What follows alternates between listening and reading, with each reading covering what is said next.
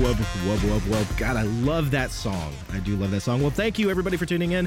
My name is Andy Belford, aka Will, and I'm part of the player relations team here at Riot Games.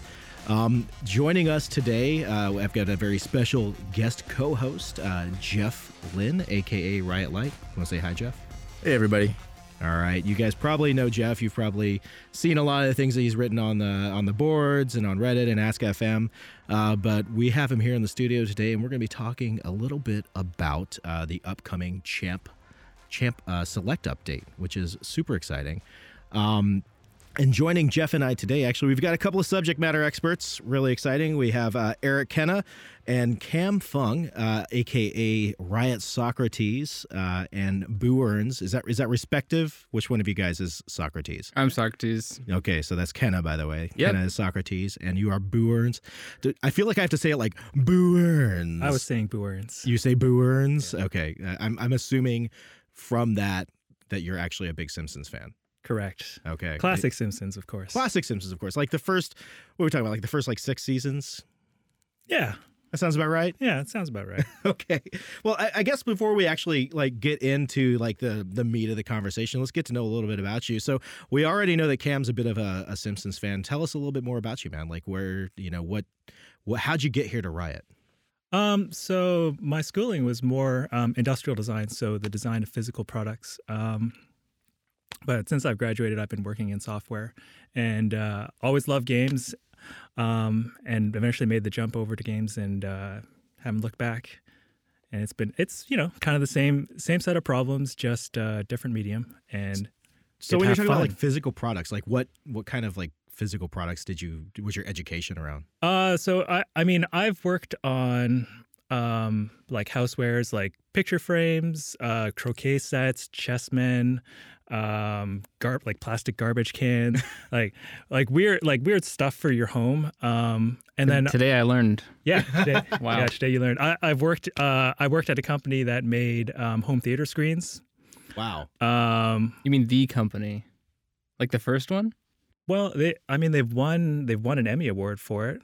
Like won they did Wow. they did some of the like the first like uh, green screen stuff um and like retro reflective screens for like when like back when they would project um scenery in the background for Right, right. backdrops. Um and yeah, they did some pretty cool stuff. That's that's neat. It's like you never think about the actual design behind things like, you know, garbage cans. and so like, Yeah. uh, but the, the, there is actually some guy sitting at a like a desk, you know, uh, you know, on Photoshop or AutoCAD or whatever, like Yeah. designing the garbage can and how that. my my intro to industrial design course was 80% chairs. it's like What- you just you sit in a chair, right? But when you look back at the history of it, there there's so like there's so much variation in the form of a chair and like the style that you can add to it even though it's like just a thing that holds your body. Wow, that's awesome. Uh, so Kenna, like, uh, how about you, man? How, how did you get here? I see you're actually wearing a, a haunted mansion shirt. Is- Oh yeah. No, I just I just wear these shirts. I, I don't I didn't actually work at Disney. Oh, okay. Um, yeah, I got I got a degree in philosophy um, from Berkeley, and I, I remember the day I graduated, it just hit me. I was like, oh, I actually have to go like do something like productive now, huh? So um, I went I went to work in uh, pharmaceuticals. I did that for like three four years, and um, I just realized manufacturing is like super boring and like soul like destroying. Um, but I'd always like played games like competitively, so I played I played WoW. I was like you know pretty high in the ladder. Played just, uh, played the hell out of CS, um, all those games, and um, so I was, I was kind of like looking for opportunities to to get into the the games industry, and um, I got one at um, a social game startup, and so I did that for like I don't know six or seven years, and then I found out that Riot was in was in LA, and I saw uh, Tom Cadwell, who's a VP of design here, give a talk, and I was like, I just gotta gotta sit down with him and see if there's any openings. And a few weeks later, I was working at Riot, so and I've been here for I guess three years now. Okay, right on. So you said you played a lot of Counter Strike and stuff like that. Like, what other kind of games have been like really formative for you? Dude, I played everything. Like, I mean, if I if I had a free moment, I was playing games. So like, I, you know, when you like you when you type slash played into WoW, and you just have to kind of like. Re, like sort of like reevaluate. Like I, I had that on like multiple characters, right? Like, um, yeah, I played a I played a bunch of MMOs. Um, like you know I played Final Fantasy. Like every major MMO up through WoW, I played a significant amount of time. Like Ultima Online, you know, hundreds and hundreds, if not thousands of hours. Um, What shard? uh, I was on um, uh, Napa Valley. Napa. I was on Napa. It's been a too. long time. I played a, I played a bunch more on like custom shards. Every like Okay. two or three years, I go back and play. It's so hard now because everyone's just like stupidly good at the game. Like anyone who's still playing is like they have everything down to like the freaking microsecond. Yeah. So you're like, oh, Halby combo, like eh, I'm toast. GG. Yeah. So, uh, Cam, how about you? Like game wise, like what do you? What's what's your thing? Oh man, for me, um, RTSs were were big. Uh, unlike a lot of people at Riot, it's uh, like people really like uh, Blizzard stuff. I was more Westwood, loved like Command and Conquer, Red Alert, um, that kind of. Yes, but did you play Earth and Beyond? No, so Ah. see, I'm not a true fan. But like you know, like like Dune was like my like my first one of my first PC games. I think that was a lot of fun. Um, and Counter Strike, like who Yeah. didn't lose like probably a year or two of their lives like continuously to to that when it when it came out. CNC was great, man. Did you play the dinosaur level? There's like the hidden dinosaur level. That was like the thing in that game. Tank rushes were the thing in that game. Yeah. I- I never they played were. competitively. Every single multiplayer game, Yeah. tank rush, tank rush. Do you mean the rush. mammoth tank or whatever? Yep. I just remember that thing was super OP. Yeah. But back then it was like you can't even find anybody to play with. You got to play over the modem. Yeah, it was. Yeah. It was all the. Yeah. the Like I, I was just happy to be playing with, with another Yeah. live person. I remember my first my first multiplayer game was Doom 2, like on a network, Yeah. and it just like blew my mind. Oh, I was yeah. like, "We're in the same game." I was like, "Whatever, Well, that's ten years when- old or something." Yeah, that's back when LAN parties were like a big thing because you could actually play with your friends. You know, like Yeah, being able yeah. to being able to like sit down and play a game of like Quake or Duke Nukem or something like that on a multiplayer like was a it was a big deal, right? You know, um, uh, but yeah, no, I remember like. Uh, the same with like Unreal Tournament. Like the first time I was able to play online and, and do like like facing worlds and stuff like that. Oh God, yes, memories. I think we're also aging ourselves pretty. Oh, here goes. Here goes. Yeah. Pretty No, we, we were just like in elementary school. That's all. All right, yeah, college. All right, so got to know a little bit about you guys, but we are actually here to talk about uh, a pretty meaty topic. So I don't want to. I want to jump right into that because I think this is going to actually take. This is going to take a pretty, pretty big chunk of time to get through this topic. So, um, Jeff, we are updating Champ Select, right? We are. And that's Big project. at how big uh, like give, give us like an idea of the scale like how big of a project is this in terms of like you know riot scale I think the thing is, that in the history of games, very few studios have ever even thought of completely redoing the actual play game flow or the core game experience. You know, and with Riot, with the new Summoner's Rift update that we did the year before, we kind of looked at Champ Select and we thought, you know, if we had a second chance at this, how would we actually design this now? And with how we understand League and how it's developing as a real sport, how would we change the actual pregame flow to match that aspiration? And so I think when we first set out on this project, uh, it was early March 2015, I want to say, guys. I think it was around that time. Uh, and nobody in the company actually thought we could deliver it within the year. And they were like, what are you guys thinking? Like, how is it possible you're going to hit the next ranked season? And when we joked about it, uh, when we said, we're going to go for this ranked season, they were like, 2017? and they made a huge joke about this. And we were like, no, like, we want to do this this year. And we're going to try our best to actually redesign the entire thing. right go big or go home right Exactly. i mean that, that makes sense i mean so why i guess like you know cam kind of like why is it so important for us to do this now like why is it so important for us to get us out the door you know for 2016 season Uh, I mean, I think I think it's it's all about like uh, when you know the the sooner you can release a feature, the sooner you can realize kind of like the value of those changes. Um, so uh, so uh, with this feature in particular, like going with the start of the ranked season is like you know that's when like players are all coming back from their breaks. They're all like going into this experience again. And ranked more than the normals is where we tend to see um, you know he- heads kind of get hot people people take it really seriously and when they get frustrated um, or you know run up against situations that can cause conflict it, it, it arises. So so by launching at the start of the season you know we capture kind of like the tone of the whole thing. And if we miss that date it's a lot harder to be like oh guys you know like it's a month in we're going to change some of the rules here and here's this new uh, this new champion select. So that, that's why that date was Yeah, important to us, we, we certainly didn't want to release it like in the last month of the season. Yeah, that would have been interesting. It's like because it is fundamentally it's a it's a it's a rule change, right? Like there there are uh, more uh, sort of like constraints around the, the the way you go into a game now. Well, it, it to me like when I look at it personally, it feels like it changes like the whole dynamic and structure of the game that is the pregame. I mean, is that is that an accurate like from kind of like a, a layman's perspective? Is that make Uh, yeah. sense? So we're formalizing a lot of the uh, just sort of like the conversation that goes on between players in a in an unstructured way right now. So it's like. Um, you know, like for everyone who, who goes into a game in uh, currently in Champion Select is gonna they're gonna have to resolve these conflicts, um, and we're just giving them the tools to overcome that challenge more easily. Okay, cool. So Jeff, like, you know, help help me help these guys walk through like this whole process, man. Like, how do we how do we get to the point where you know we're going? Okay, we know we need to change this thing. We know that it needs to be it needs to be fresh. It needs to be new. We know that we want to to make the player experience better, right? So, so how do you guys actually get to that to get to you know from like seeing the problem and finding you know what we believe is the solution I think the thing is, even on the team itself, we have a lot of uh, league players who actually haven't tried ranked as much, right? So half of the team super high skill, they're all platinum, diamond, and above.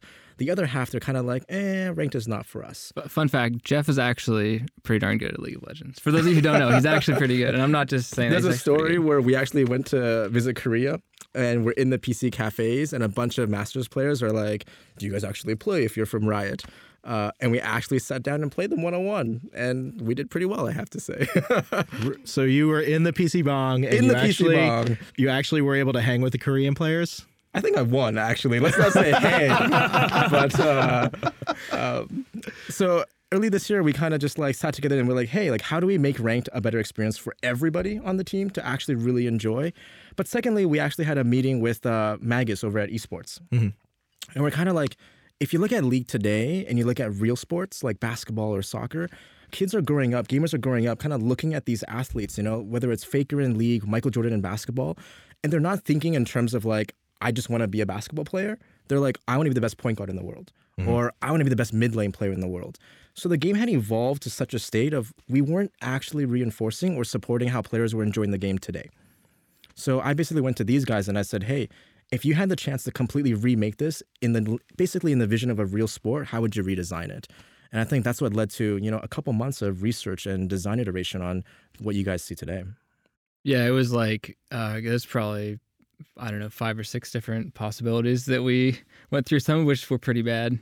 Um, to, to end up where where we're at, and you know, it's like You got to go through the bad ones to get to the good one. yeah, it's design is such an iterative process. Like every uh, every every step in it, you go back and you look at where you were previously, and you're just like, wow, we were really we really made a lot of mistakes here, right? And so I, I think, yeah, like the the first few months was all about. Um, you know, identifying like the big goals of the project, and then you know walking through all the possible like ways we could handle like role combinations. Like, oh, like will matchmaking support this? Like, what are the abuse cases? Like, are people gonna, um, you know, respond to these things? Like, should we do like just a pure stack rank, all, all that stuff?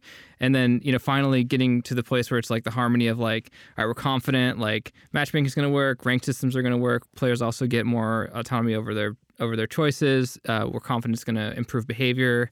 Uh, this this is it. Like we're, we're pretty sure this is it. And then and then um, building towards that and and starting to iterate not so much on the systems design, but on like more of the UX and the biz dev and that kind of stuff. It was Yeah. really funny super early on, and I made this super unreasonable demand on on you guys.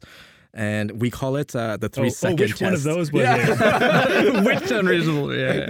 Um, because these guys they do lab tests almost every single week. You know, they bring new players into the game, try the new champs like prototype that we had, and we actually see how much they understood what was going on.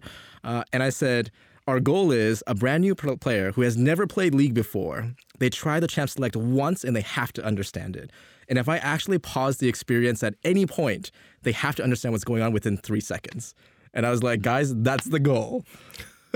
yeah, it's one of those things where we're like, uh, do we? Nope, nope. It's still that's this one, this one. But you know, like you just you keep running through it, and eventually you get to the and point you smooth where out the edges, and you find like you find the worst offenders, and you make them better. And yeah, yeah. Yeah, that, for you know, for a game with, uh, I know, I know, we we don't use this term very much, but with like uh the burden of knowledge that League of Legends uh, carries with it, like for new players, like I, I can see how that's a priority. But good God, trying to get to that point. Like, I mean, when you think about it, like if you remember back to your first rank game and you go and it's like, how how does anybody know that you're supposed to ban anything and what the pick order is? Like, Uh, It is. It's a super daunting experience. It's like the first time you're in there, you're just like, you've got this kind of cavalcade of of of chat where people are just like mid or feed or, or whatever, you know, and you're just like, I'm a new player. I have no idea what's going in. I'm gonna press this button and this character because I like the way they look, Mm-hmm. right? I mean, and that's like, how do you make that the design like so Yeah. intrinsic Yeah. that they, they can get past that? So when you bring new players into the game that have never played before and they were trying the initial lab test, uh, all of us were sitting behind these like two like two way windows and mirrors, and the players were like, "Wait, wait, why does that person keep saying they need a jungle? What's a jungle, guys?" right? And they've never played League before. Right, so I think some of the design that they've come up with really kind of smooths that over. So even a new player, you read that stuff before you get to that time pressured environment. cool. Cool. Right, so when Yeah. you get there, it's much easier to make that choice. It's interesting too because like I think early on um, we took this approach of like, hey, let's like add a bunch of this information that like players just kind of like know like later users and see if we can like fit it into the UI, and we ended up with just like this enormously overcomplicated UI, and so a lot of the design process was just like stripping out all of the kind of like complexity and where it wasn't needed, and then simplifying the stuff that was needed to make it like super readable. Um, and I think I think that comes through a lot. Yeah, the, I mean, the, like fi- that was kind of deliberate on on our side. Like we put in as much as we tried to put the, the kitchen sink in there, really, and then it's like, like how do you simplify back to the really essential parts? Like what do people really notice? What do people really value? And like how do you how do you find like those nuggets that really um, amplify the experience? Well, we were talking to Jeff a couple weeks ago about this kind of in preparation for the podcast, and like he, you brought up, like during that conversation, there was this kind of great moment of clarity where you guys really had to ask those hard questions. Like, what was, what were those like some of those questions that you asked that you really just honed in on as for the final product? What do you mean after the the? Uh, I mean, and he's asking the- you guys about the great design pivot. Yeah, Oh, yeah. I was like, like, I mean- which, one- which which time are you talking about? Yeah, yeah. There seems to be a lot of that, uh, that which time going on. So far, we know that Jeff is a cruel taskmaster. of Is that- course. oh, I, I think it's I think it's more like it's it's the nature of the beast, especially in a complex system like this. Like even now, we don't really have answers to like how are people going to react to the incentives that we give them and like the new experience that they have. Like it's going to feed back on itself. Um, yeah, and it's just we're always going to find new stuff. So let me let me set a quick context for everybody about what happened here. So we're about a month before going to PBE, uh, and we had agreed on that that date for PBE, and we had just done a round of playtesting with a bunch of professional players. Korean players flew in from Korea to try it out, uh, and a bunch of kind of the leaders around Riot also tried it out uh, just to see what it was like. And the feedback was actually great. Everybody was like, the visuals look awesome. Uh, everything makes sense. As, as it was a little too fast in the timing at that point. Uh, but all the designers, we were watching this and we actually all met afterwards and we were like, it's not good enough. And so we actually all disappeared in a room and we started whiteboarding. Like, what were the current issues with it? Why didn't it feel like it was 110%? And why was it 95% only today? And so a month before this, we go back to the engineering team and uh, it was the best conversation. But uh, like, you guys can talk about some of what happened after this. Yeah, I mean, th those guys are just amazing. Like they're they've been like slogging it out, like just just you know taking like t- like two or three x what would be what would be like a normal healthy load, and they're they're just doing it with like smiles on their face. And then we come to them, to them with these these pivots. We had we had good reasons for it. Um, they were just like, cool, let's do it. Like let's if uh, you know if this is going to make the, the end product a lot better for for players, like um, it's definitely worth doing. There there is. Um, uh, one of them in particular, uh, I don't Riot know. I don't know what his riot his uh, summoner name is. What is it? Bahamut. Yeah. Okay, yeah. His, his summoner's Bahamut. Um, he, uh, you know, he was like, we, we asked him because we had like a team retro. We're all like, you know, we've all been like putting in a ton of hours. Everyone okay? Um, and him in particular. Um, you know, how do you feel about this? And he was just like, you know, um, if any of you guys had the opportunity to to like put in a few extra hours to like in, invest in this product to get it to that A plus rather than A, all of you guys would do it. Um, it's just that he, uh, you know, he just he stepped up to the plate and really knocked it out of the park.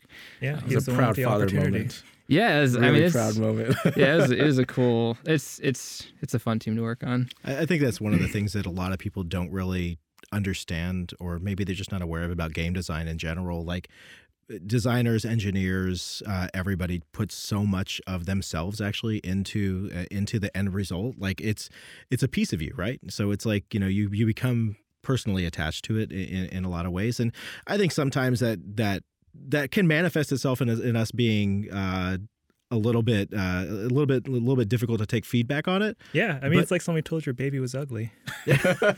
Really, I love the feedback. That's like one of my favorite Yeah. parts. I mean, I love it too, right? Yeah. I remember as like it's a, to, to me it comes back to like your roots because most of us are gamers, right? I remember as a kid the first time I logged into this game called Ultima, I talked about it earlier, and like you turn the game on and like the, this chest like opens up and there's like this velvet like case inside and you like press it and then you enter this like whole world of possibilities, right? um, and so I always like I always think about that experience and how uh, just how like formative it was, and so you know I think for most people at Riot, it's about the opportunity to to to create those same kind of experiences, experiences that are going to like stay with people and like you know shape shape who they are and like and and add value to their lives. So I think we all we all are very appreciative to have the opportunity to do that. It's Yeah. very cool. Yeah, and certainly like, you know, there's there's designers in this room, but e- even the decisions that we made, the entire team like had opinions and they like they've really shaped the feature also. Well, eh, Jeff, you mentioned earlier about how kind of half the team is half the team is like experienced and ranked, half of them play more casually, things like that.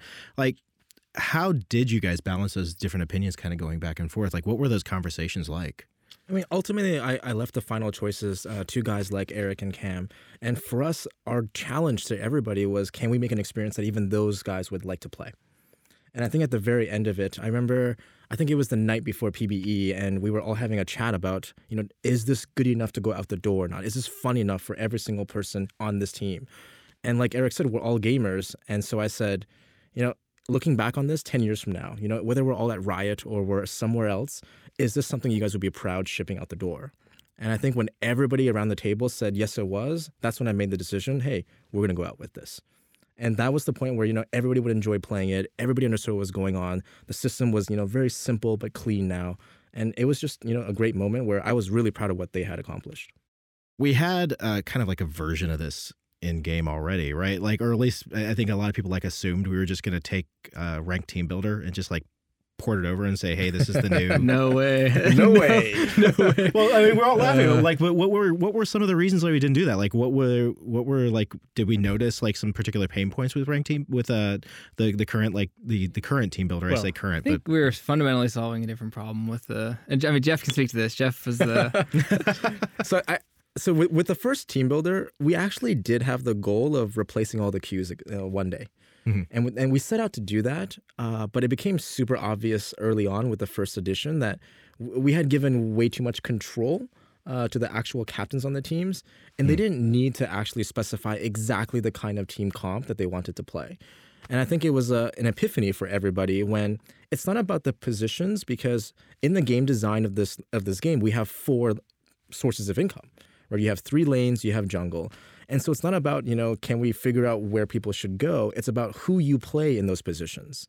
And once we kind of turned a leaf on that that kind of philosophy, uh, we thought, okay, now we know how we want to design this. We know how the game's evolving and how players are enjoying the game. Uh, so I went to the team and I said, but now I want to create an experience where it feels like a game even outside the game. So as soon as you hit play, it has to feel like you're immersed, right? We want to tell a story in Champion Select, and what does that experience look like? And I think that's why we really push the team to kind of come up with new visuals, new animations to kind of tell a story as you go towards Summoner's Rift. And it's not just kind of like a UI that you have to go through to play the game. Yeah, Okay. I, I think that was pretty central to our design philosophy. Like, um, what's what's Aaron's summoner? Uh, Oh, Rithwich? Yeah, yeah, Sanjuro. yeah, Sanjuro. He he was pretty. He he was our lead on the initiative um, on the UX side, and he was pretty instrumental in like helping us define like what like what's the what's the narrative across this whole experience, and like what do we want players to feel at different times and like what is the level of excitement as you like get closer and closer to getting into the game and what like when when we were talking early on it's like like each part of champions like like what does it mean to the player um, what are they trying to get out of it? What's what's their goal? But like also, what do we want them to feel? Mm-hmm. Um, and like the, like what's what does the ideal experience feel like? Like how do we get players closer to like you know what what does a pro player feel when they play with their team and they're talking about their team comp and like how close can we get players to like how amazing that is Yeah, like the needs are, you know, the needs for pro players are different than like if you go into a ranked solo game, you're probably just like, all right, who's OP? I'm just gonna ban him. Whereas in pro games, like, all right, it's Faker, so no LeBlanc, no Ryze, and no, I don't know what he played this season, but like basically you ban out specific players, right? So making sure everyone's needs are met. But speaking to the the the story arc stuff, yeah, totally. I think a lot of the foundational work we did too, and like made it easier down the road. We're like working with the sound guys, and they're like, "What's happening here?" And it's like, "Well, it's like an emotional ramp." You know what I mean? Like you're you start out, you're forming your team, and it's like soft, like ambient, you know, and then Calm you kind of like the storm. yeah, and then you like kind of ramp into the to the experience. We talked about some crazy stuff originally, like every time uh, someone locked in a different role, it played like a different music string. So like the top lane was like the drums, and like support was like the violin or whatever the fuck it was. There was Oh, the I fire I and don't know if I can drop that prototype, bomb. if you remember that. The what? Which one of you guys came up with the whole fire and ice thing of like every time one team did something, it had a completely different soundtrack, and then when the other team did something, it That was definitely bounced. Cam. oh, don't know those. no no I I- I think it was probably uh, one one of the composers Okay. I mean, it's a really crazy idea. I thought it was really interesting. It, it does sound like an audio designer's like wet dream. Being like, we want to dynamically shift the tone of the music all throughout. It's gonna be awesome. Yeah, bring it bring it all the way back to your to your point though about the the um you know, the old team versus the new. Like so when we launched the team build originally, we saw like all this awesome sort of like upside there, like all our behavioral metrics, like quantitative and qualitative looked at. We're like, wow, this is like this is a significantly better experience. Like not people not you know having arguments in champion select.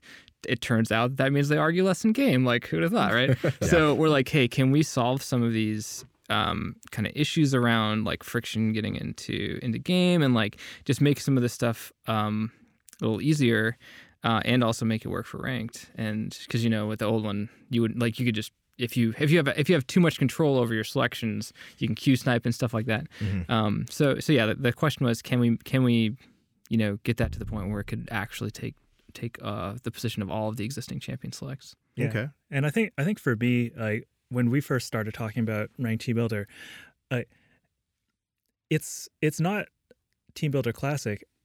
However, it is solving the same class of problems. It's like how how do we help strangers who don't know each other um, get together, communicate, cooperate, um, especially in in ranked like when the stakes are high and we have like you know picks and bans and more coordinations needed. It's like how do we how do we help players like get on the same page, um, play like they're playing with you know four other friends. Cool. So, at, at the risk of uh, at the risk of, of being controversial, I actually want to ask you a question from me as a player. Right? Do we do we like run the risk with with like the the kind of not necessarily like the rank team builder, but with like the positioning, the, the like queuing and position stuff like that? Do we run the risk of of reinforcing a meta too much? Um, well, the thing is, like, the meta is enforced, right? Like, so, so what Jeff was saying, you look at like the resource sort of management of the game. Like, there are three lanes. that You're gonna have, you're definitely gonna have people there. There's a jungle where there's resources, so it's like, and and a lot of the game, uh, sort of like the actual uh gameplay design now is built around like you're gonna have a jungler, right? Like there are jungle specific items. Um, and you're probably going to have someone who's going to have to go to one of those lanes. This is going to follow your jungler around. But there's like there are obviously suboptimal decisions, or there is the meta, basically, right? So so yeah, basically we we kind of looked at that. We looked at the fact that eh, essentially every game, unless you're going in with a five man, is sort of enforcing the meta. Um, and the ones that weren't are basically pretty toxic games anyway. Um, so and we're like, well, why don't we just give players what they want? Like the community was like, this is what this is what this is the way we're gonna play the game. We're like, okay, that's that's cool. Like let's let's build around that, right?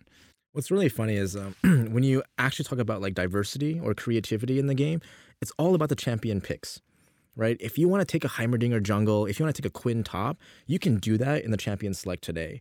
What we didn't want was there's really no teams out there who is doing like three in the top lane, nobody in the mid lane, and then like two junglers, right? Like nobody is doing that. And if you look at games in Team Builder, uh, the old Team Builder, something like 90 to 95% of games had people in each position, right? So we were like, players, even with full control, they were already playing the game this way. right? So we really just wanted to build a toolbox where players were already enjoying the game in this manner. So reinforcing player behavior that's already there. That, that seems like a solid choice. right. it's Um, kind of, I think it's actually kind of like acknowledging that the meta is good for the game, right? Mm-hmm. Like the fact that the that you can say like who's the best ADC in the in the world, and that's different than just like well, who's the best player in the world, right? Like who's the best mid versus whatever. It adds the same kind of depth to the game that like sports have. Um, and I think we with with the actual sort of game design, we acknowledge that by creating items that are specific to teams and compositions that like work play together and that kind of stuff. Um, and so this is kind of like the next step in that formalization, just to, add- outside of the game itself. Very cool.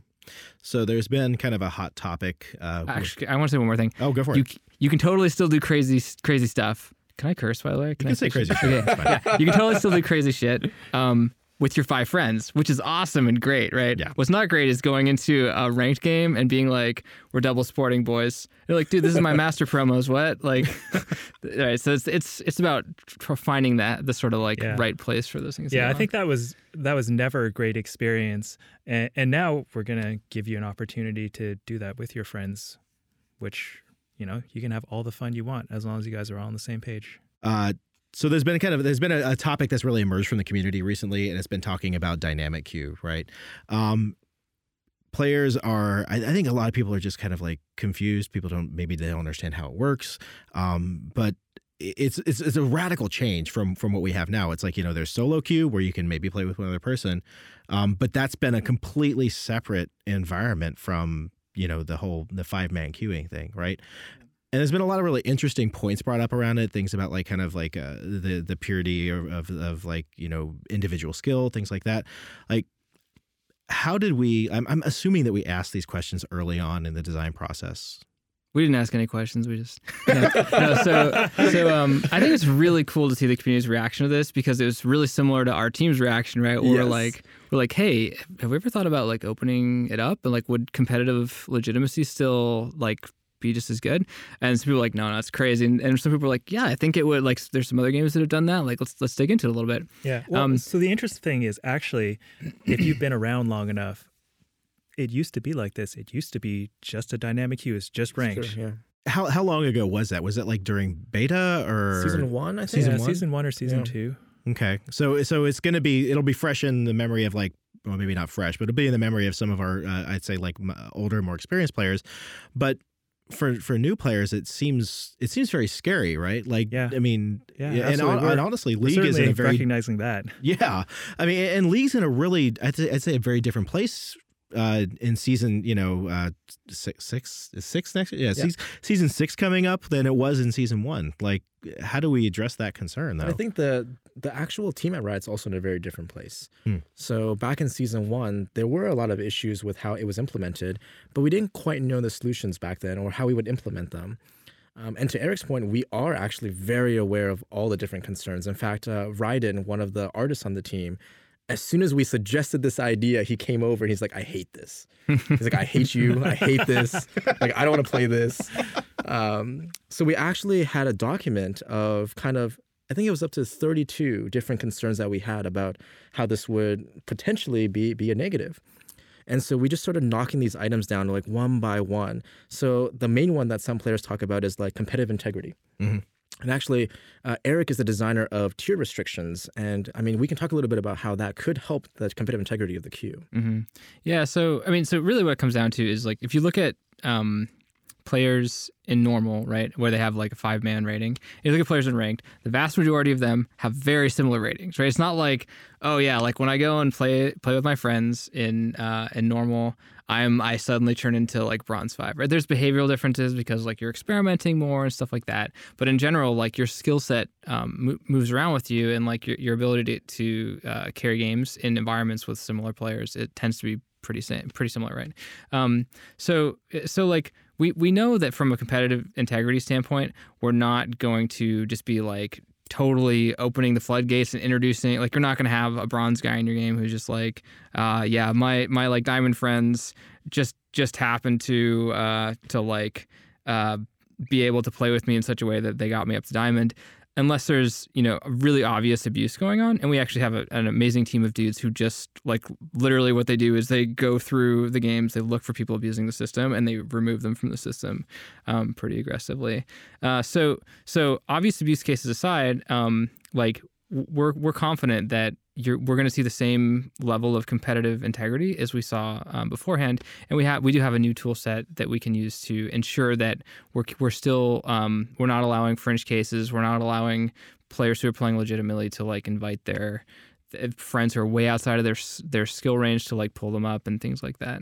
Um, and we're you know we're going to be keeping a super close eye on this. Like ranked is it's it's the heart and soul of the game, right? Like it's a competitive game. It's if it's um, if it's not working um, smoothly, like we'll we'll get in there and we'll make some adjustments. Do do we with this design change? Like, do we actually are are we saying that we want to encourage people to play uh, play with their friends to play as a group? Yeah, definitely. It's it's one of those things where when we first started talking about it, we're like we're like, why is it that it's solo. Like it's a team game, right? And we're like, yeah. It's like, well, why do we force people to, uh, you know, to play as individuals? And like, you actually look at like if you think back on on your ranked season, I'm assuming most people are listening to this play some ranked. Um, think about like the most frustrating moments, right? It's like you're in your promos. Um, and you're like, yeah, it's gonna be great. And you get in some guy like AFKs. You're like, what this is what the fuck? This sucks right? Or like you get in there and some guys like oh i just gave up two kills. Um i'm i'm i'm taking off guys or i'm gonna feed or whatever. And uh, you know so we've we've we've done a lot of work building behavioral systems like ranked restrictions all this other stuff and like um, LeaverBuster a bunch of systems to to make incremental improvement on on that stuff right? But like one of the biggest um sort of like ways of fixing that problem is just giving you control over who you're going into game with, right? If you're playing with your best friends, they're probably not going to leave you hanging during your promos. So those are the kind of those they do, yeah, they do, yeah, right. That, I mean, then you know what, then you know whose house to go to. And, I mean, right? I've heard stories of friendships ended ended by leaks, so like, that's, Yep, that's not yep. that's kind of everything. It's not Yeah. impossible. but you have recourse. You have recourse, so it's it's less. It hurts less. Um, yeah, so that's that's what we see as the opportunity and the sort of risk, and that's that's how we're moving forward with it. And. I think to Eric's point, like some of the other things that we've heard and we're kind of really watching super closely is like, you know, is the pre-made four situation more toxic than the rest, right? And is it a great experience when you're putting a group as a solo with pre-made fours? And to be honest, like nobody on the team has a perfect prediction of how this is going to shake out. Right? We have entire teams around the clock that will be looking at the data, you know, watching all the pre-made four experiences and seeing like, hey, is it more toxic? And uh, talking to some of the teams internally, we're super happy to kind of share some of that data with you guys when we make our next decisions here. Um, so we can't really predict what's going to happen. We really want to kind of try and look at the data, and you know, we want players to give it a chance and and give it a shot, and then tell us if it's really bad, and we'll see if it matches the data, and we'll make changes as necessary. I, I think if I put my player hat on and I really honestly think about like what was what was like the kind of like the the the cause of like toxicity when you were when you're like put in with four other people who were pre-made right it almost always for me came comes down to like position actually. Like what role am i going to play? Totally, yeah. because those four those four other people who are playing like those folks they already know what they're playing because they've decided it within their group but you're the you're that x factor right? So with the ability to actually kind of queue as a position it seems like we're actually eliminating a large potential source That, of that's exactly right, actually. If you look at a lot of the chat logs of pre-made four games, it was always a case of, hey, you have to play this role. Right. You have to play this position, right? Because everybody had already decided. And if you disagreed with that, they, they would try to gang up on you and try to convince you otherwise. Um, so th- I think the design that these guys have come up with really solves the, one of the inherent problems with pre-made fours, just like you say. It's a, it's really significant. Like we, I mean, so so Riot, we do a really good job about not being data driven, but it's one of those things where like we we like looked at the delta and we're just like, huh, that's a pretty big opportunity. Like right, we, we and you know we obviously do we we ask players about it and stuff like that too to say like, hey, is is uh, is this a better experience? And we we're really confident that this is going to be a significantly better experience. Okay. So before we get off this topic, if if you all had one thing that you could say to like uh like like Jeff was talking about earlier, the the the guy who wants to be faker, the girl who wants to be the Michael Jordan of League of Legends, like what would you say to them uh, to inspire confidence moving into the next season? Do you, do you mean about like about about the about dynamic like why why is it going to be okay? that soloist? Why is it? Ah. Why, tell that soloist why is it going to be okay? I don't know. Like I, I could say something inspiring or something pragmatic. I'll go with pragmatic. Um, Truly Socrates. Yeah, I would say like I would say like something like remember remember think about the worst thing Riot's ever done, and then think about what happened afterwards. So like think about like jungle changes, jungle changes, right? So, oh like, man, so- it's too early. yeah, yeah. So, early. so like I there was I had you know after the jungle changes, the start of the season, there were a lot of heated discussions internally, um, that led to some really good changes eventually after like a month or two of um, you know, uh, conversations and sort of like passionate arguments. So, you know, this is a big change and change is scary and we're going into it eyes wide open and if it doesn't work out like we're going to get in there and we're going to you know we're going to make it awesome so i think i think um yeah my my f- advice to them would be like try it let us know what you think and um and uh give us give us genuine feedback Yeah, we're building this thing with you guys. So yeah, Yeah. this is for this is for players Yeah, and, and and keep in mind that a lot of us are ranked players as well, and really engaged players of the game. Like we don't want to deal with a bad ranked experience any more than than you guys do, and we're gonna work as hard as we can to make it a great experience for everybody. Um, and like the great people are always gonna rise to the top. Like if you work hard, um, you know, do your homework, like yes. on the game, not you know, not, not your school homework. That's Yes, that's obviously just going to distract you. Uh, just be Um, good to people Oh, Yeah, just just like if you're if you're good, like people are going to notice, and the system is going to reward you. I think that's a great point, actually. Like, if you look at real sports, like, I don't know if you guys follow like college basketball, like, everybody in the country knew that Anthony Davis was the best player on Kentucky's basketball team. And they have great players on that team. And so I think this really is the next evolution of league where the best players will still shine, right? Even amongst their friends, even amongst their top teams. And like, I don't think we're going to lose that with this change. But we will see stronger teams come out of this this system. We'll see better competition between teams in the system. So I really want to see players give it a shot. Yeah, I mean, my like, I'm excited to see like organized groups of people really like up the level of competition. It's like that just pushes you to get better, right? Like, who doesn't want to unlock that next level of the game? Yeah, I mean that's like you look at look at um like ranked solo right now. You watch like streams or whatever versus like pro games, and it's it's it's a different game. It's significantly different.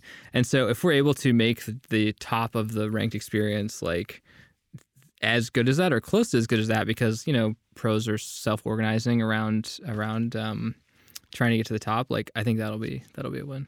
I think a, a good analogy that that comes to mind for me is that I was having a conversation uh, with one of my fellow Magic playing buddies lately uh, the other day, and we were talking about different formats. And one of the things, like I made the comment that, oh, you know, talking about the sealed format, which basically you get six packs and you build the best deck you can out of the sealed format. Sorry, I just bumped the mic. Um, and I made I made the offhand remark that, oh, that's just it's based on luck. It's like you know, it's all luck of the draw and what you get in your packs. And they like, and they're like BS. And I'm like, what do you mean BS? And they're like, no, because why is it the same? Like ten guys are always in the top ten at every single Pro Tour qualifier, at every single Grand Prix. Like, you know, a lot of it is skill based. And then if you look at even the team events for it, like it's still those same 10 people who are always in the top 10. So I think what you said is like really poignant. Uh, it, it skill, you know, if you are a high skilled player, like you're still going to be up there. You're still going to be rewarded. Like you just like just look at the example of like chess versus poker. Like chess is very like a very deterministic game. It has lots of like lots of possibilities of things you can do.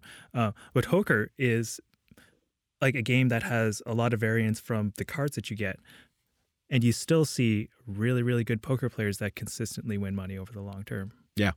No, I, that's that is definitely very true. All right, so let's talk a little bit about the actual changes that we've made because like we said earlier, like this is it is a it is a drastic change from the previous Champ Select experience. Um to the point where I think uh, Jeff, you brought it up earlier, where we're actually kind of democratizing that entire process. Like, I, I guess the first question I would have, uh, maybe for one of you guys, is like, why why is it why was it important for us to actually take those steps to to make it more of an actual team experience? Mm. Yeah, it's it, it really comes down to we talked about this a little bit already, but basically like players are are they- they're coming into a high stakes experience. Um, they have they have to resolve a pretty complicated conflict conflict with uh, not a lot of transparency around each other's interests. Um, and uh, you have 30 seconds go right? It's like a what? Like that's just it's a bad experience right? And so when we looked at all all the stuff we could be working on uh, we were like hey this is a pretty big opportunity. Um, can we can we take some of this stuff that's um, uh, you know kind of like behind the cogs and make it just part of the core experience of getting in getting into a game um, and resolve some of those conflicts for players. Um, so we looked at you know obviously the, the most significant change is um, position selection right? Because that's one that's pro- arguably the most important decision that you're making going into to a ranked game right?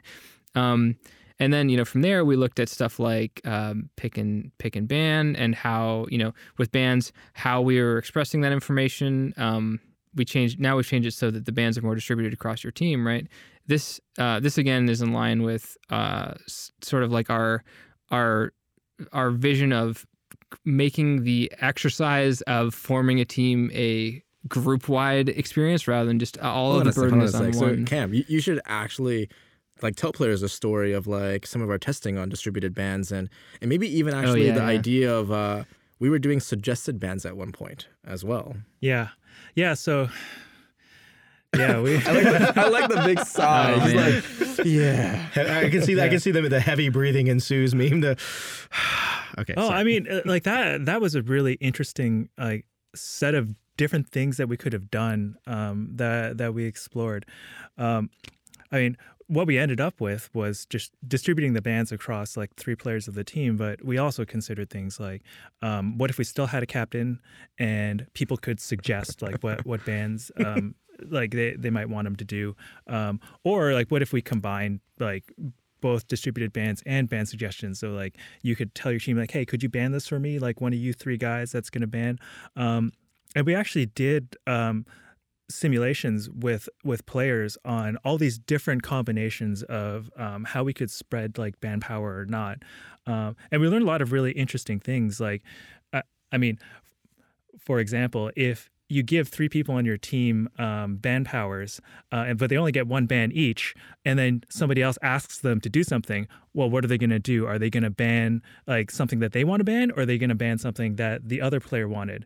And and the outcome of that was like, oh, actually, this is a terrible idea because like the system is gonna like give you this tool that's like, hey, communicate with your team, like tell them tell them like how they could help you out. But the guy's like, I only have one ban, like I, I want to do the thing that's good for me because like I like I I know like how I play and I know I want to do and. But the system is like putting this little formal like icon up there. It's like, hey, your teammate wants you to do this, and it just creates actually extra opportunity for for you know conflict in champion select. Um, and, and even even the captain, it's like the captain is kind of randomly chosen. Like, why did this one guy? And actually, you're all like pretty similarly skilled. Like, how come this one guy got all this influence o- over um, the course of your game by like choosing all the bans for everybody? Um, Was it com- the super trolley one? Was it the no, the, su- the I knew there super trolley one, is when you give people one ban each and then Uh-huh. let other people suggest. Okay, okay, yeah, I remember. I remember there was some interesting stuff that, that yeah. came out of that. Well, yeah, and even and even the captain, like if you give the captain um, suggestions from the team, e- even that creates more opportunity for trolling. Like it's it's much worse when you like select champion and like show it to everybody. It's like, hey, could you please ban this for me? And the captain's like, I got three bans, but no, thank you. Yeah, that was one of those things where like going into it, we're like, oh yeah, that's obviously like a way better system, and then we actually saw the data, we're like, no, that's a way worse system. like, that we was would actually, never do that. that was Yeah. actually a step backwards. That's one of the cool things about design is you kind of like discover it as you're like Yeah. stuff that's not obvious kind of boils out of just player, um, you know, uh, like uh, natural tendencies and stuff like that. Yeah. The other And- really weird thing I saw in your labs was um, when when you guys removed kind of ban suggestions and only had distributed bans, a bunch of trolling actually disappeared. yeah. And we were analyzing that a lot, and we were like, well, actually, what happened was because every player has a powerful choice in Champ Select now, it's almost like you have leverage against Mhm. everybody else. Yeah. Right? I'm not going to troll you because you're going to counter troll me. Mutually And so, assured yeah, destruction. exactly. And, and not only that, like you only have one ban. What are you going to use it for? Something that's good for you and the team, or are you going to use it to troll somebody? And so it was super interesting how that final design had like the lowest trolling and actually was the simplest design too. Mhm. Yeah. Yep. but we had so much discussion within the team. Like that that one was definitely every everybody had a lot of ideas, and we were like, how like how do we make sure that we're making the right choice? Yeah, some of that UX was like shockingly difficult. It's like, was it the first three guys, and then it goes back to the top, or is it the last three, or like What- Oh my god, it's like just- so much, like so many minute decisions like that went into not that. not even making the decision to do distributed advance. Like how do you communicate that to this new Yeah. concept to people? Yeah. Like we went through a ton of iteration on that. Well, Mhm. H- how did we actually come uh, decide upon making the the the people who were doing the distributed banning uh, three, four, and five?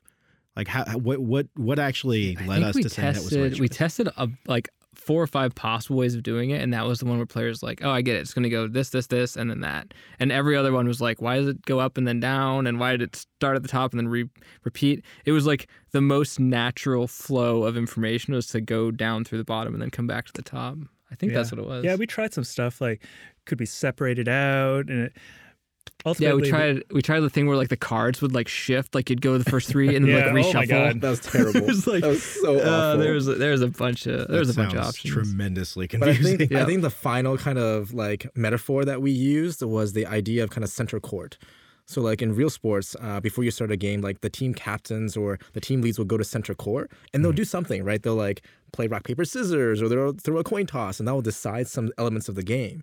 And so we were like, hey, players three, four, five, you'll notice they're actually jutted out towards the center a little bit more, and that's kind of the center stage element that we were playing with. Mm-hmm. Yeah, and it's kind of interesting because like some of our really early concepts um, had that same idea, and, and even like the center stage idea that we ended up going back to in the end. Like we kind of had hints of that early on, and like it wasn't working really well, and so we tried a bunch of other stuff. But ultimately, like all that iteration like helped us learn, and eventually got back to like kind of some of our first like gut instincts. hmm Very interesting. Well, I, I will say I'm I'm actually a little bit upset uh, with the new the new uh, pick ban procedure because you've taken away my opportunity to go make a sandwich hmm um, as true. the fifth player in the game. Yeah, we, Uh, I um, mean, uh, we're uh, shorting a bunch of sandwich stocks. We didn't want to let people know, but that's the whole reason for the change. Well, I mean, but uh, actually, like that's it seems like it's actually a good change, though, right? Like you know, getting more people involved in the in the whole yeah, process, right? I mean, we're hoping that it actually ends ends up with faster champion selects. I remember Right. like when I first started going to ranked, I was just like.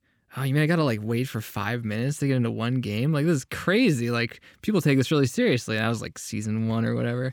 Um, see, our hope is that like people don't don't just like um oh it's champ select I'm gonna go AFK for a bit and then come back in the last three seconds pick you make their sandwich and then pick their selection and go. We hope that they're like engaged throughout the whole process and that that makes the process go a bit more quickly and also results in sort of more conversation between the team about their strategy and that kind of stuff as well. Um, but we'll see how it shakes out. It's funny we- because uh, sorry, one one of the final pro player tests we did, uh, all of us were sitting behind the room, and and he actually was like, "Hmm, I can't go to the bathroom anymore. I have to actually sit here and talk to my team and figure out what we're doing." Yeah. And all of us were like, "Okay, I think we did it." Yeah, there's like a, high, a subtle high five. right.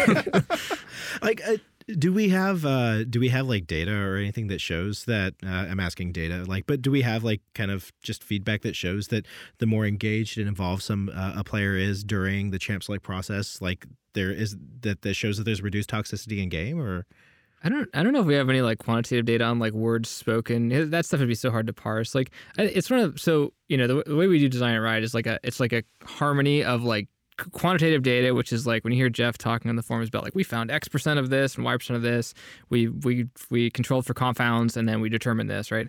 Then we have qualitative data, which is like we asked users about this stuff, and then we just have like as gamers, this feels like, in my experience, this is how things went, right? So I think that's one of those decisions where we're like, we, you know, before we ship the product, we're not going to have a lot of good data on, um, like how how this stuff is going to play out.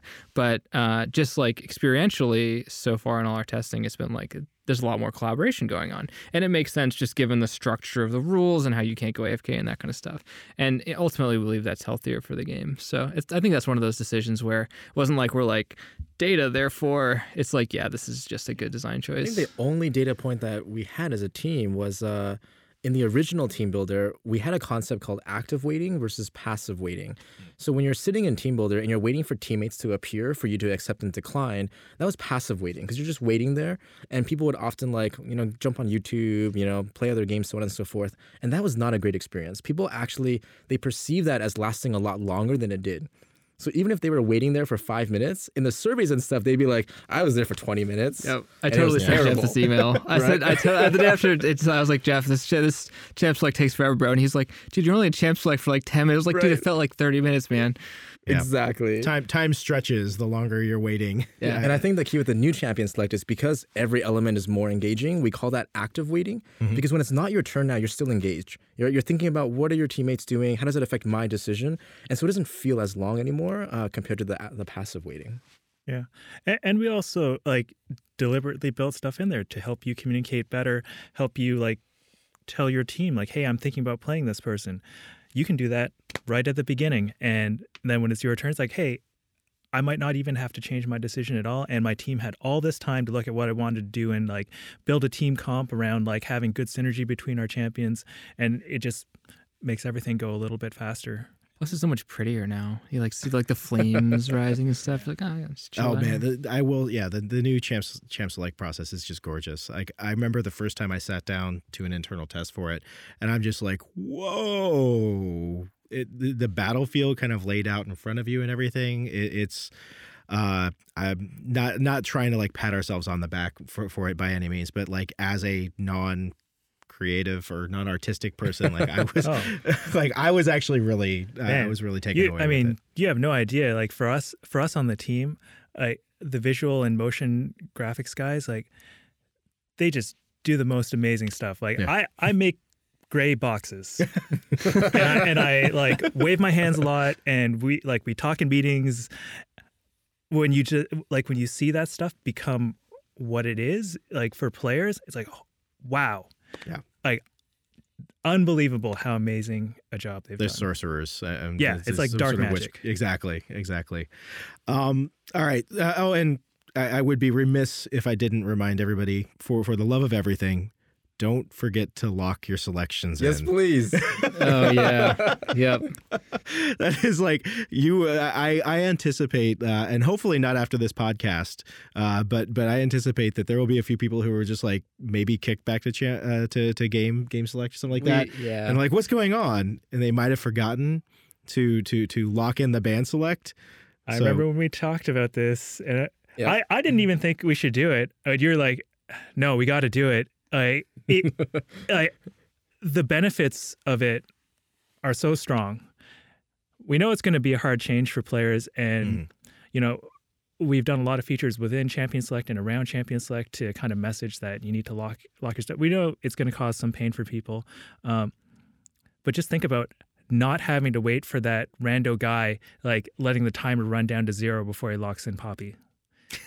It's like he knew that he put that up there. Poppy's like, awesome now. I don't know what you're talking about. yeah, Dude, I'm, that- I'm not saying Poppy's a bad Oh, the new Poppy looks sick. I, I've just I'm been excited. excited. I, I've been staring at the Poppy screen on PBE and like our, our internal builds. Like it looks awesome. oh so the, we've the got risk Poppy of on it the mind. aside that alt omg yeah, it looks super super wicked.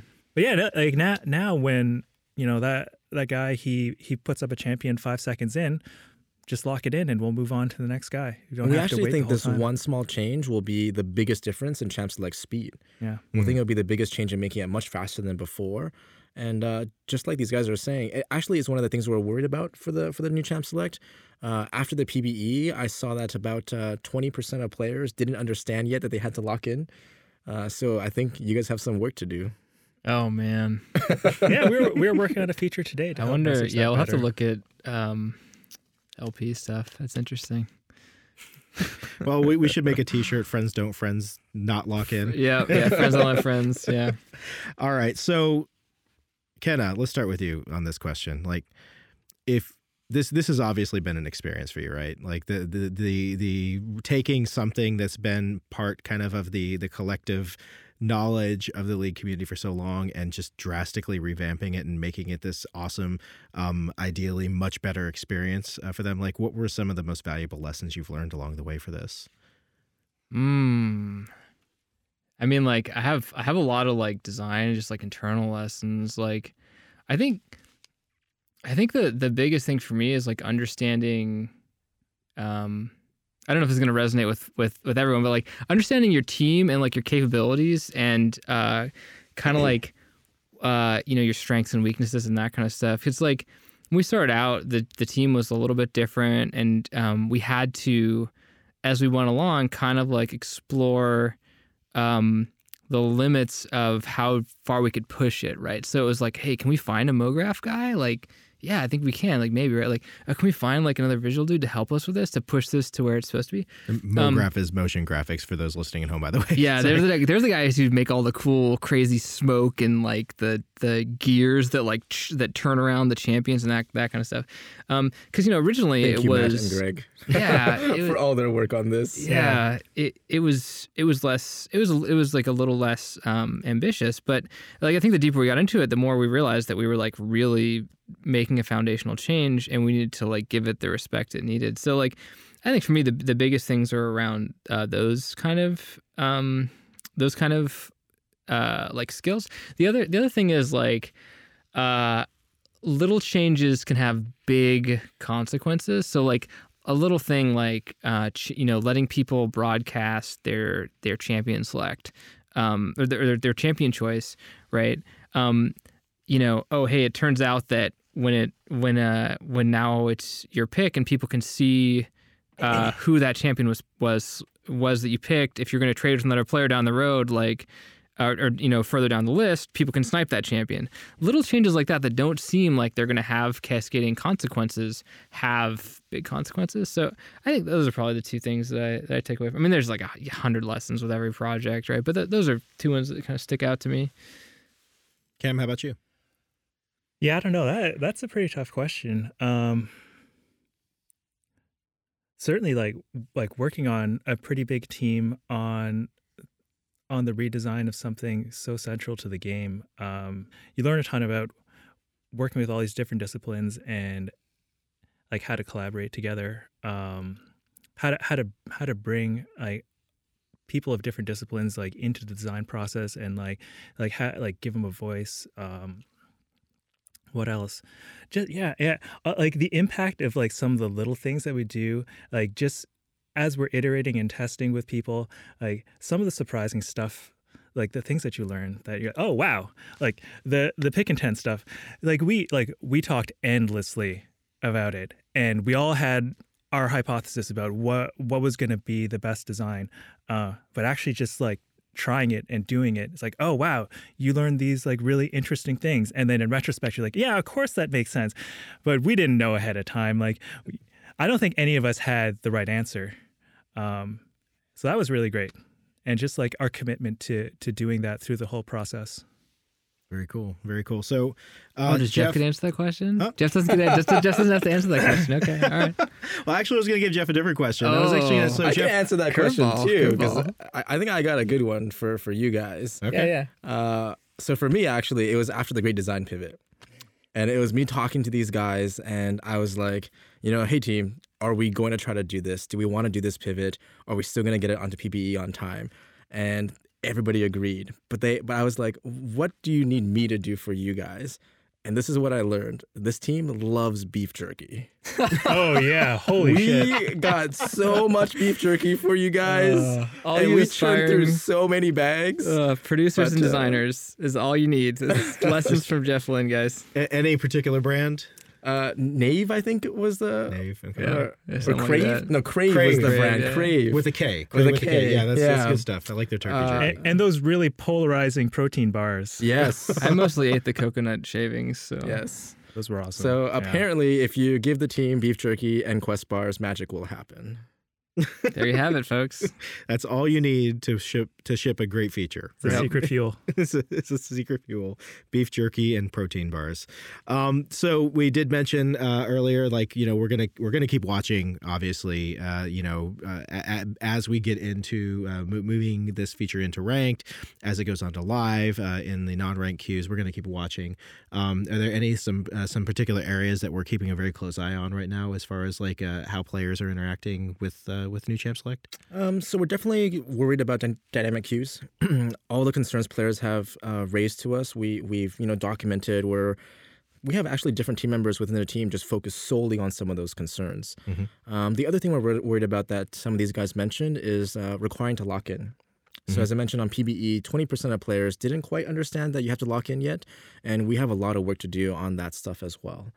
Um, but other than that, we're we're on on track to try to figure this out by the new ranked season. Okay. Any long term goals for the team, like with uh, with Champ Select? Yeah, get it into all the queues. All Right? right. that's the next big. That's the next big. Uh, and then get into the new client, right? I think one of the things that we're kind of playing with as a team right now is expanding that sport metaphor even more. So one of the concerns players have is, you know, do we actually reinforce one-trick ponies? Are we encouraging them more in the system? Hmm. And we have a couple of really neat ideas that they're thinking about right now of how do we actually incentivize and reward players for being masters of the game? Right? Is it actually possible to be the best league player across all the positions? And what does the system look like that could encourage that? I think if you put like a maybe an announcer in the game says now coming to the Rift, starting at support. exactly. Oh goodness. Well, thank you, uh, thank you all for being here today. This has actually been a really cool conversation. Um, I I hope that everybody at home uh, got something out of it. Like personally, I learned a lot. Uh, so. Um, Thank you, everybody, for listening at home. We really appreciate it. We appreciate all of your support. Be sure, if you're downloading on iTunes, to rate and review. Uh, We would love your feedback about this podcast. We're not going to get better without it. Um, if you're listening on SoundCloud, Cloud, please keep leaving comments. We love we love hearing your feedback there. Um, also, uh, if you're not aware, there's a lot of great league community uh, kind of community produced podcasts out there. Um, the uh, uh, Trinity Force Podcast Network, those guys do a couple of great podcasts. Definitely recommend checking them out. And uh, the uh, folks over at Just Okay Gaming uh, also do a podcast. It's a little not safe for work sometimes, so just a, a fair warning. Uh, but until then, until next time, uh, my name is Andy Belford, and thank you for listening. Peace.